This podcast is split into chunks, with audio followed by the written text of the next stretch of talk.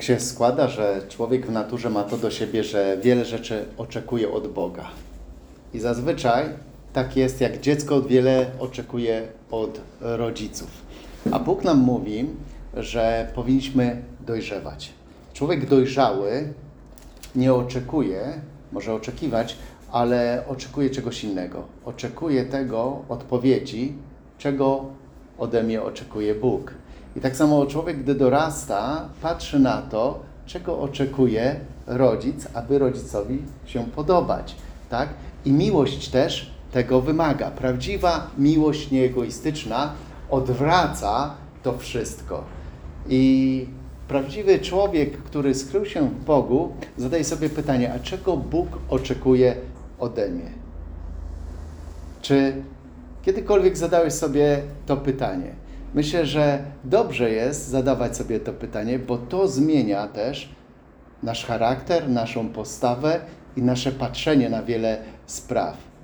Gdy nawet się modlimy, to my oczekujemy.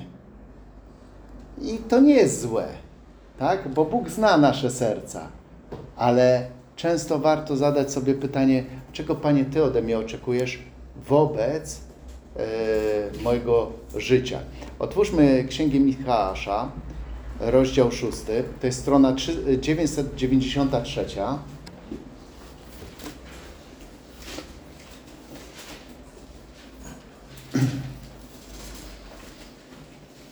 Ósmy werset. Księga Michała, rozdział 6, ósmy werset.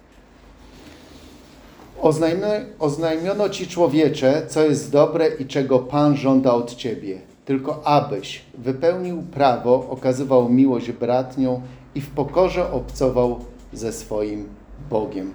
Są tutaj trzy elementy, czego Bóg oczekuje od człowieka. Tylko i aż. Dlaczego? Dlatego, że wypełnienie tych elementów to tak naprawdę to jest chodząca doskonałość w, w oczach Boga, tak? ale również wobec ludzi. I możemy zobaczyć jeszcze jedną bardzo ważną, istotną taką rzecz, że zaczyna się od Boga i kończy się na Bogu. A w środku jest człowiek.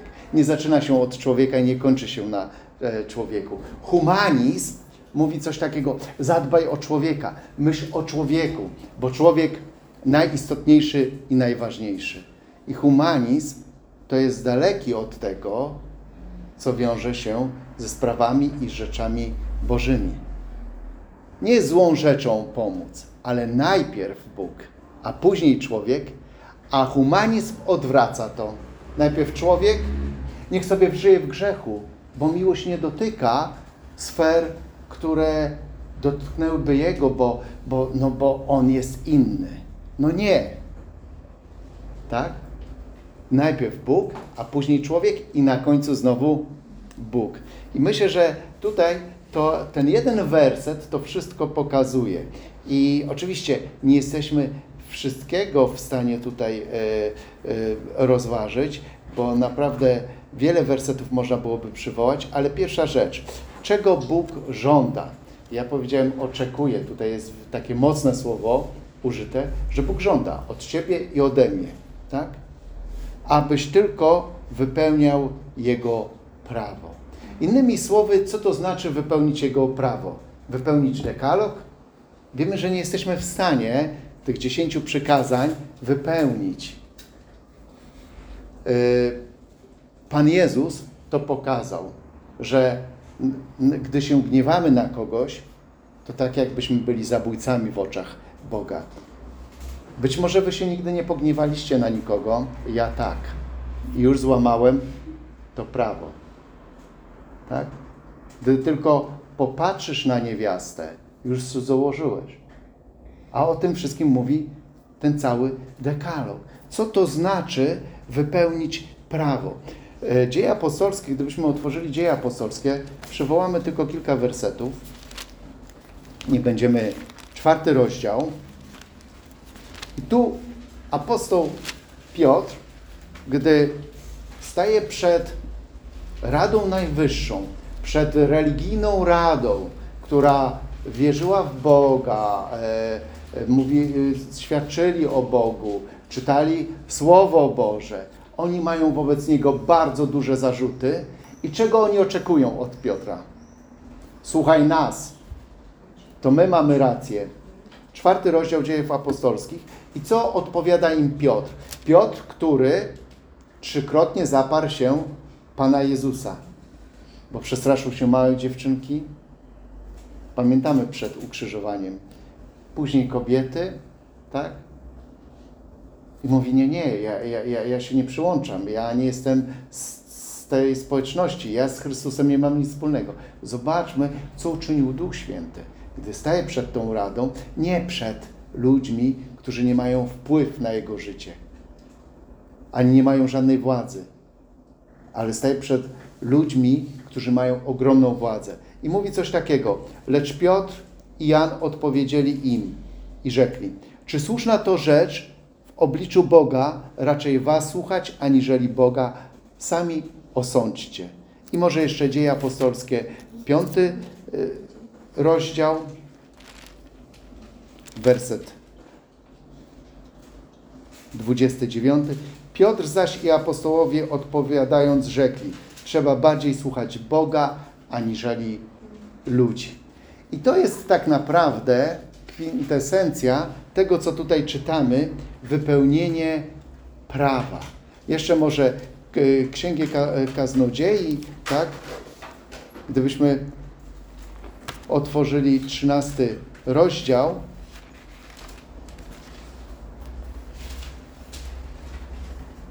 I to mówi Salomon. Wiemy, że Salomon był najmądrzejszym, najbogatszym człowiekiem w historii świata ze względu na to, że otrzymał tą mądrość od Boga. Nie było takiego człowieka przed nim ani po nim, oprócz oczywiście Pana Jezusa Chrystusa, tak? który miałby tak olbrzymią mądrość. I tą swoją mądrość kieruje na Boga.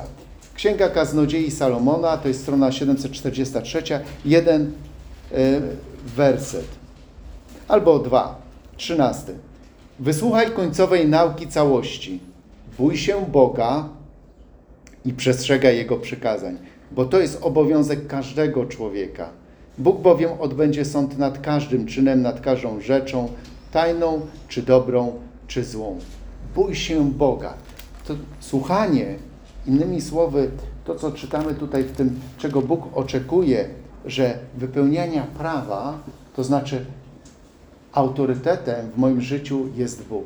Bo to, co powiedział apostoł Paweł, Jan i, i, i, i Piotr i apostołowie inni, że lepiej kogo mamy bardziej słuchać, człowieka czy Boga, to jest właśnie bojaźń Boża. To znaczy, wy nie jesteście autorytetem takim jak Bóg dla nas. Wypełnienie prawa, to znaczy moim autorytetem w moim życiu, w każdej sprawie, w każdej dziedzinie życia, w każdym obszarze życia jest Bóg. I cokolwiek by politycy nie powiedzieli, dzisiaj wiele rzeczy staje się niepolitycznych. Dzisiaj chcemy być poprawnie polityczni. Nie mówimy o grzechach, nie mówimy o pewnych sprawach i mówimy, ci ludzie są inni, im wolno, oni mogą i tak dalej. No nie, trzeba mówić, jak mówi Słowo Boże. I to jest właśnie mierzenie się, tak? Kogo bardziej będę słuchał? Czy autorytetem dla mnie w moim życiu będzie Bóg, czy też człowiek? Komu dam przystęp większy? Człowiekowi czy Bogu? Czyli wypełnianie prawa zaczyna się od Boga. Patrzę na Boga. Co Pan Bóg mówi na ten temat? Słyszę jedno, a co Bóg mówi na ten temat. Dlatego też ważne jest, aby mieć Słowo Boże przed sobą, bo jeżeli tu ktoś stoi za kazalnicą, sprawdzaj tego kogoś. To nie jest ex katedra. Ex katedrą jest Słowo Boże i Bóg. I powiedz, ale może tu skręciłeś. Jak będziesz to śledził, to śmiało to powiedz, albo zapytaj, skąd to wziąłeś. Czyli słuchanie Boga bardziej niż człowieka. Następna sprawa, okazywanie miłości, yy, abyś okazywał miłość bratnią. Tu jest relacja człowieka z człowiekiem. Miłość bratnią. To nie znaczy, że to jest miłość tylko do braci i sióstr zboże, a inni się nie liczą. Tak naprawdę tam jest pokazane to, aby być życzliwym i miłosiernym wobec innych ludzi. Tam jest to słowo użycie, użyte. Życzliwość wobec innych. I gdybyśmy spojrzeli na Efe, y, do księgi, y, tak, do listu do Efezjan, rozdział czwarty. Tych wersetów jest wiele, ale przeczytamy tylko jeden. Z czym się wiąże życzliwość? 34 rozdział, 31-32 werset. Wszelka gorycz, zapalczywość i gniew, i krzyk, i złorzeczenie niech będą usunięte spośród was z wszelką złością. Zobaczmy, coś usuwamy. Życzliwość usuwa. Życzliwość nie pozwala na to, aby coś się wkradło. To nie jest łatwe. Następna rzecz. Bądźcie jedni dla drugich uprzejmi, serdeczni. I teraz co życzliwość jeszcze czyni? Odpuszczający sobie wzajemnie, jak i wam Bóg odpuścił w Chrystusie.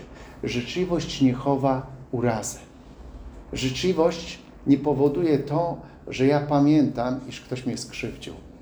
E, nie dwa, zapewne zostałeś dotknięty i zraniony słowem. I co to spowodowało? Że to przywołuje na pamięć i zastanawiasz się, czy warto temu człowiekowi otworzyć się i być życzliwym, jeżeli on jest taki wobec. To nie jest łatwe. I gdybyśmy spojrzeli na historię z pierwszej księgi Mojżeszowej, 50 rozdział, e, dzisiaj już był Józef przywoływany, to tylko przeczytamy trzy wersety. To jest czas, wiemy, że Józef został przez braci sprzedany, e, miał być zabity. Z tego powodu przeszedł wiele doświadczeń, trudności, znalazł się w obcym kraju, w obcej kulturze, bez języka, mało tego. To to pół biedy. Został sprzedany jak przedmiot. Człowiek, który był miłowany przez Ojca, który doświadczył wiele miłości, który, którego Bóg prowadził, tak? Został sprzedany jak przedmiot. Jak on się mógł czuć? A kto do tego się przyczynił? Przede wszystkim bracia. I teraz umiera Jakub ostoja dla tych braci, taka ochrona dla e, tych braci i oni są w Egipcie. I ci, gdy um, umarł Jakub, czyli ojciec Józefa i, ty, i braci Józefa, e, przestraszyli się. Bracia przestraszyli się, co to teraz z nami będzie. I co mówi e, Józef do nich? 19, od 19 wersetu 50 rozdziału pierwszej Księgi Mojżeszowej. A Józef rzekł do nich – nie bójcie się. My wiemy, że słowo nie bójcie się jest 360 razy w Biblii. Czyli nie bój się każdego dnia. Bóg chce, abyś to usłyszał. Nie bójcie się.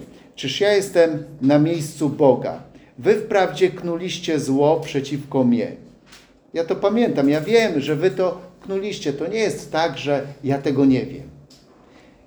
On wiedział, mało tego, on, był, e, on tego doświadczył, czegoś złego bardzo, tak? Ale Bóg obrócił to w dobro. Chcąc uczynić to, co się dziś dzieje, zachować przy życiu liczny lud. Bóg obra, obrócił to w dobro, to jakże mógłbym być nieżyczliwy wobec Was i dalej. Nie bójcie się więc, ja będę utrzymywał Was i dzieci Wasze.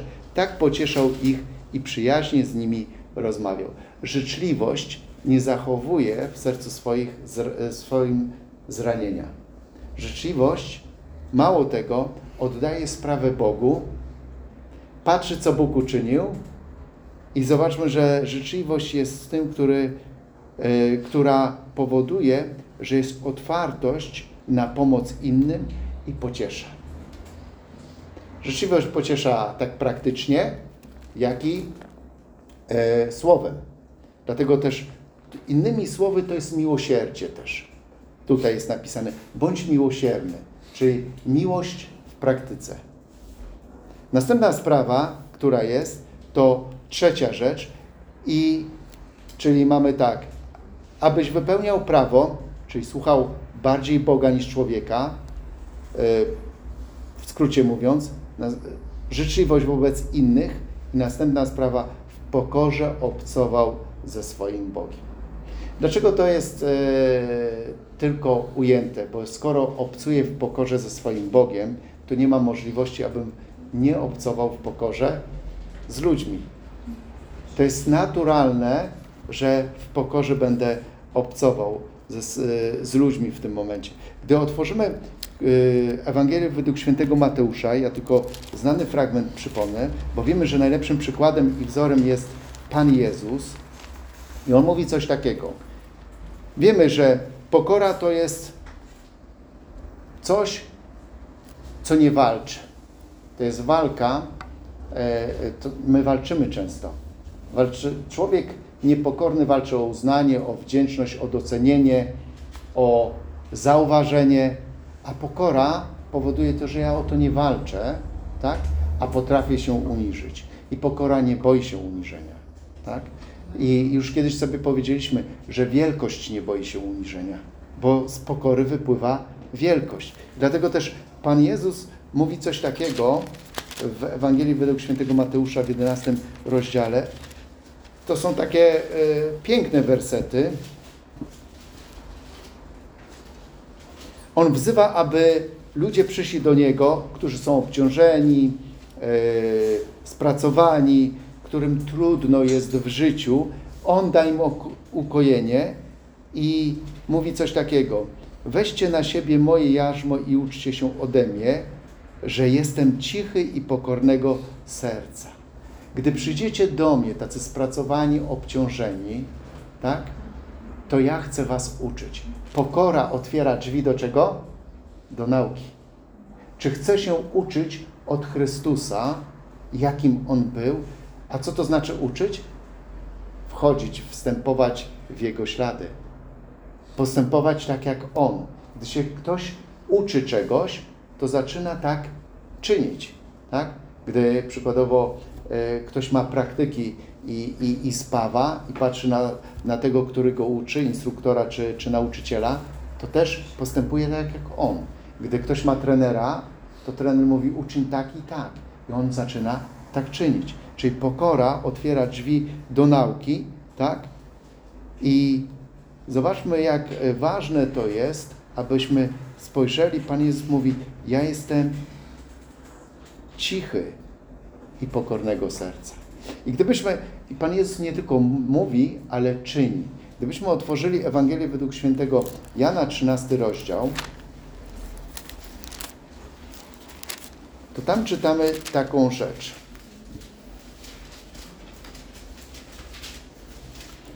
Trzynasty rozdział Ewangelii według świętego Jana, czwarty werset na początek. To jest ostatnia wieczerza.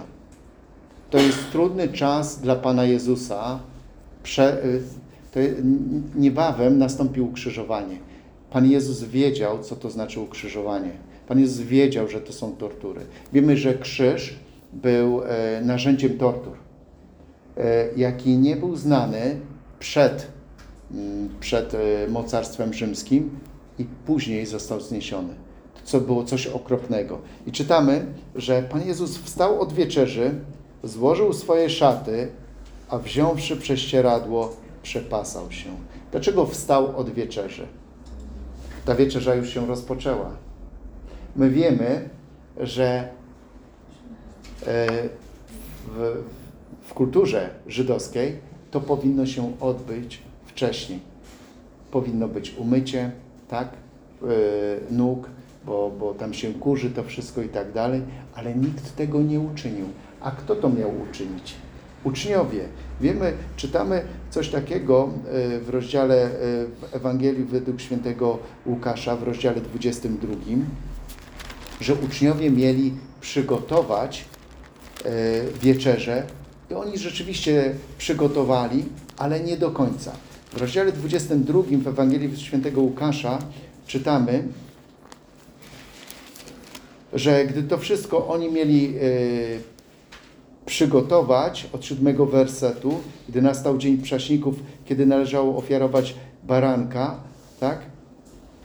Wysłał Piotra i Jana, rzekł im, idźcie i przygotujcie nam wieczerzę paschalną do spożycia. Ale od wersetu 24 coś się dziwnego dzieje. Powstał też spór między nimi o to, kto z nich ma uchodzić za największego. Tu jest przygotowanie do ostatniej wieczerzy, a uczniowie zaczynają się spierać, kto z nich ma uchodzić za największego. Pośród dwu, dwunastu. Ja rozumiem, pośród dwunastu milionów, ale pośród dwunastki? Nieważne, jak jest dwóch nawet. To jest natura człowieka. Często tak jest, chcemy być wyżsi od innych.